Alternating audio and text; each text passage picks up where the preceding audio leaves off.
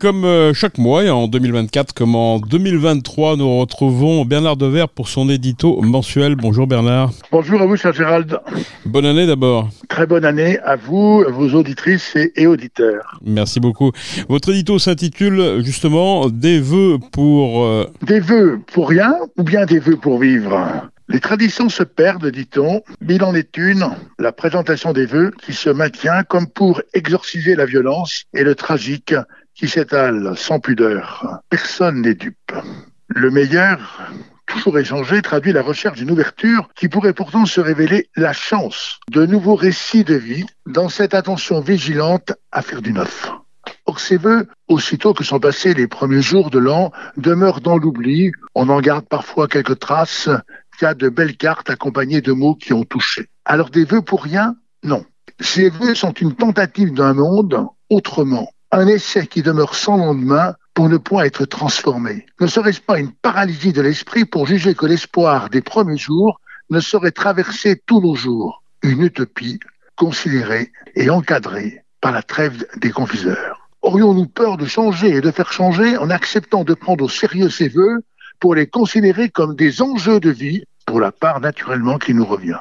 Souhaiter le meilleur ne saurait être une simple formule. Quand les mots s'ajoutent à d'autres mots sans parvenir à être une parole qui engage, alors les faux semblants s'accumulent avec pour conséquence le poids des fatalités jetant les promesses dans les abîmes.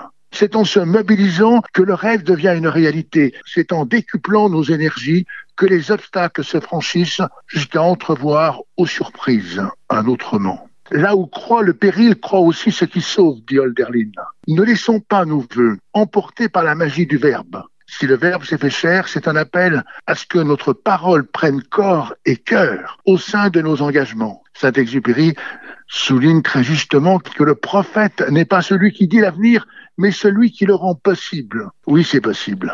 Sont évalués comme des utopies irréalisables au lieu de les envisager comme des orientations, un sens ou encore une responsabilité créant des liens de l'inattendu, souvent de l'inespéré. Difficile ce chemin pour être souvent abrupt, d'autant que les doutes sont distillés à l'envie, amplifiés par les porte-voix qui, se couverts de la sagesse, d'une sagesse trompeuse, tentent d'interrompre cette marche au nom de la prudence, sans voir alors qu'elle nous éloigne de l'espérance. De son exil brésilien tourmenté, Georges Bernanos écrivait L'espérance est un risque à courir. Demandons-nous, quel risque allons-nous courir cette année? Vivre, c'est faire vivre.